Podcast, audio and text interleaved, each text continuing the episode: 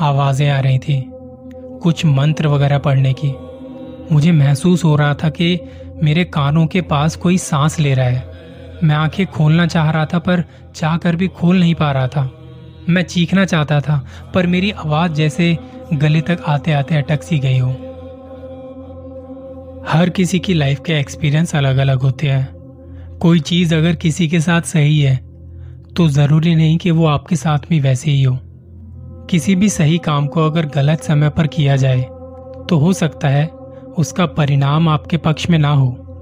अभी कुछ महीनों पहले 2022 मार्च के महीने में, मैंने खुद से एक वादा किया कि अपने अंदर कुछ बदलाव करके खुद को पहले से बेहतर बनाऊँगा। बदलते वक्त के साथ खुद को अपडेट करना बहुत ज़रूरी है। तो उसी सिलसिले में मैं पहुँचा एक योग शिविर, जहाँ लोगों की तादाद हज़ारों में थी। सुबह सुबह ही इतनी भीड़ हो जाती थी कि पाँव रखने की जगह नहीं बचती थी। मैं ये सब देख के बड़ा प्रभावित हुआ। मुझे लगा, यार, कुछ तो जादुई शक्ति है यहाँ पे। जो लोग सुबह सुबह इतनी जल्दी उठ के यहाँ आ रहे हैं, अपनी बड़ी बड़ी गाड़ियों में, नौकर, चाकर और खाना पीना साथ लेकर चल रहे हैं। तब मैंने भी मनी मन ठान लिया था कि मुझे भी यहाँ पे किसी से बात करनी पड़ेगी। यहाँ का प्रोसेस जानना पड़ेगा। ऐसा क्या है जो लोग यहाँ आते हैं?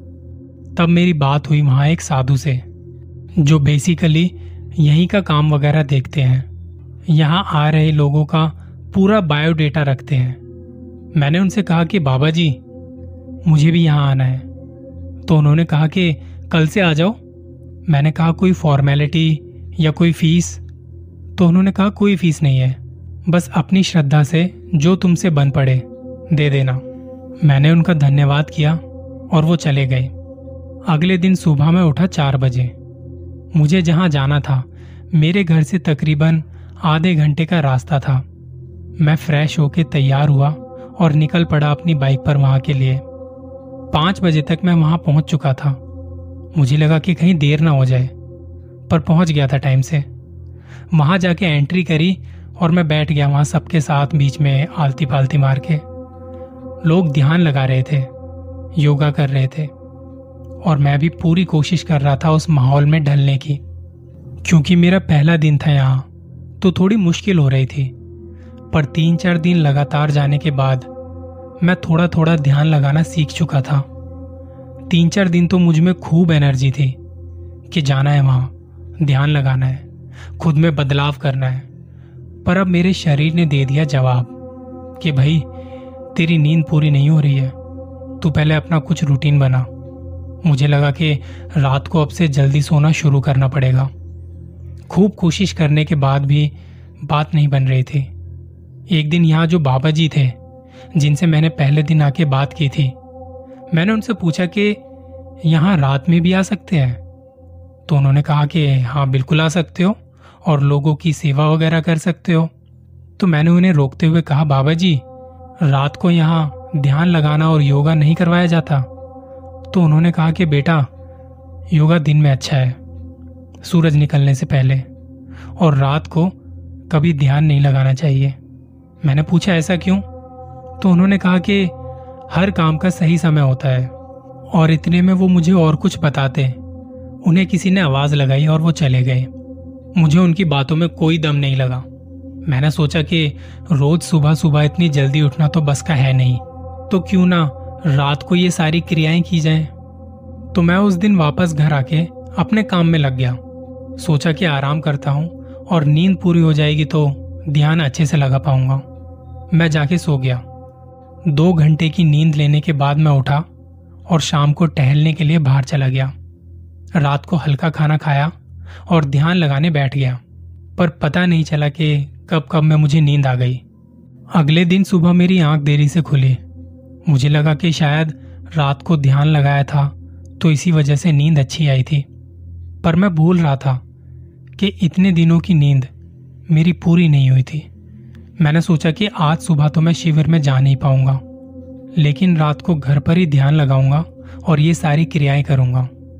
कल जब रात को ध्यान लगाया था तो नींद भी अच्छी आई थी। आज मैं दिन में नहीं सोया था।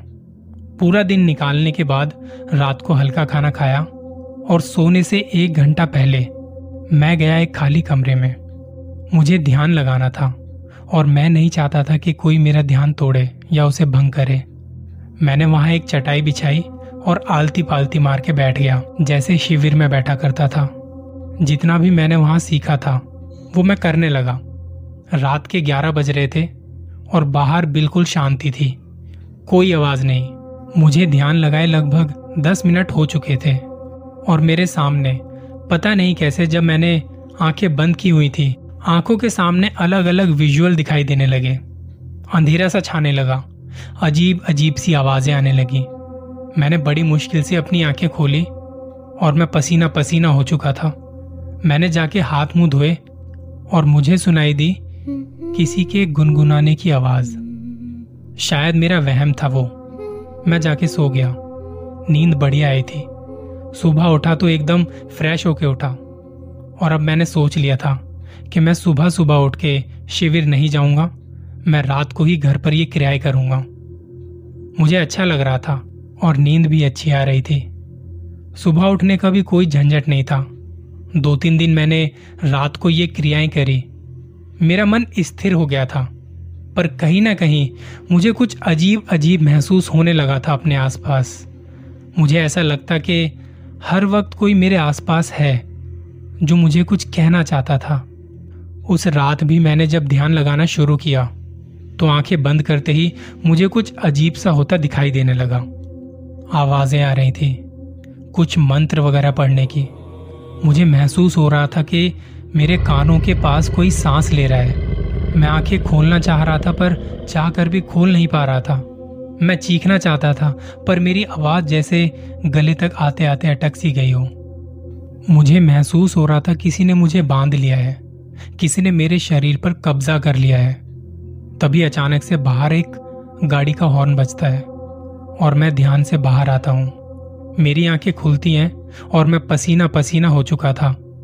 घबराया सा और हड़बड़ाता हुआ मैं बाहर जाता हूँ तो देखता हूँ कि मेरी बाइक साइड वाले पड़ोसी की पार्किंग में लगी है। मैंने बाइक को वहाँ से हटा के अपने घर के आगे लगाया। वापस आके हाथ मुँह धोए। खुद को शीशे में देखा। देखा तो मैं वहाँ छटपटा रहा था, जैसे किसी चीज़ से छूटने की कोशिश कर रहा था मैं वहाँ। मैं झट से पीछे हटा और जाके एक कोने में बैठ गया। मैं पानी ढूंढ रहा था। मेरा गला सूख चुका था और तभी तभी मुझे आती है एक आवाज़। तूने गलत किया। तुझे ऐसा नहीं करना चाहिए था। मैं डरा सहमा सा इधर उधर देखता हूँ। कौन है? कौन है?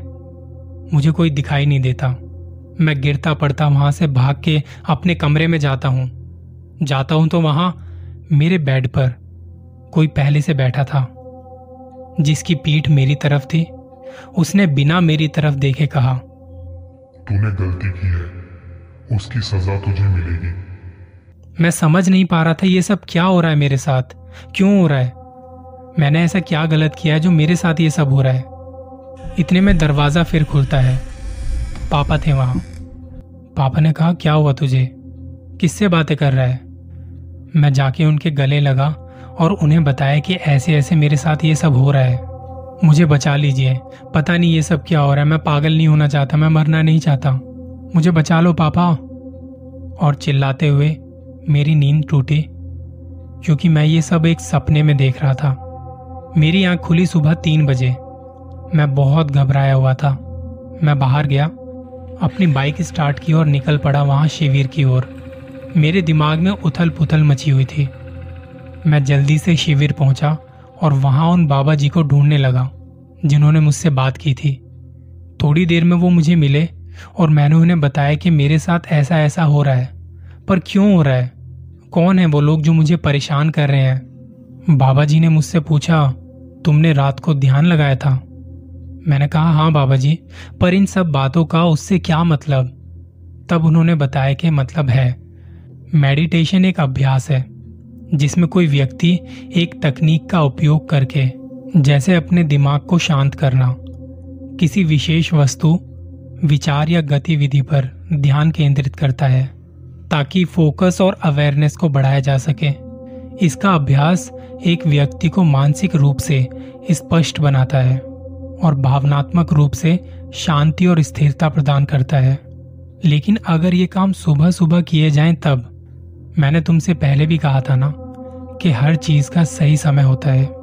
चीज़ें अपने समय पर हो तो ठीक है, वरना तो उनका नुकसान भी हो सकता है। उनकी बातें सुन के मैं वहीं बैठा रहा काफ़ी देर तक। दस बजे के आसपास मैं वापस घर गया। तब मैंने इसके बारे में पढ़ने की कोशिश की कि रात में मेडिटेशन या ध्यान क्यों नहीं लगाना चाहिए। और पढ़ते पढ़ते मुझे वहाँ पता चला कि रात के वक्त ध्यान क्यों नहीं लगाना चाहिए। उस वक्त काली शक्तियों की ताकत बढ़ जाती है। जो आपके शांत मन को अपने कब्जे में करने की पूरी कोशिश करती हैं। बहुत से लोगों के साथ उनके अपने अपने एक्सपीरियंस मैंने वहाँ देखे, पढ़े। ज़रूरी नहीं कि हर किसी के साथ ऐसा हो। अगर तो आपके साथ ऐसा नहीं है तो आप खुशकिस्मत हैं। मगर आप रिस्क मत लीजिए, क्योंकि आपके आसपास हर वक्त कोई है जो आप पर नज़र जमाए हुए है। उन्हें अगर जरा भी मौका मिला तो आप मुसीबत में आ सकते हैं। अपना ख्याल रखिएगा और ध्यान मेडिटेशन रात में मत कीजिएगा।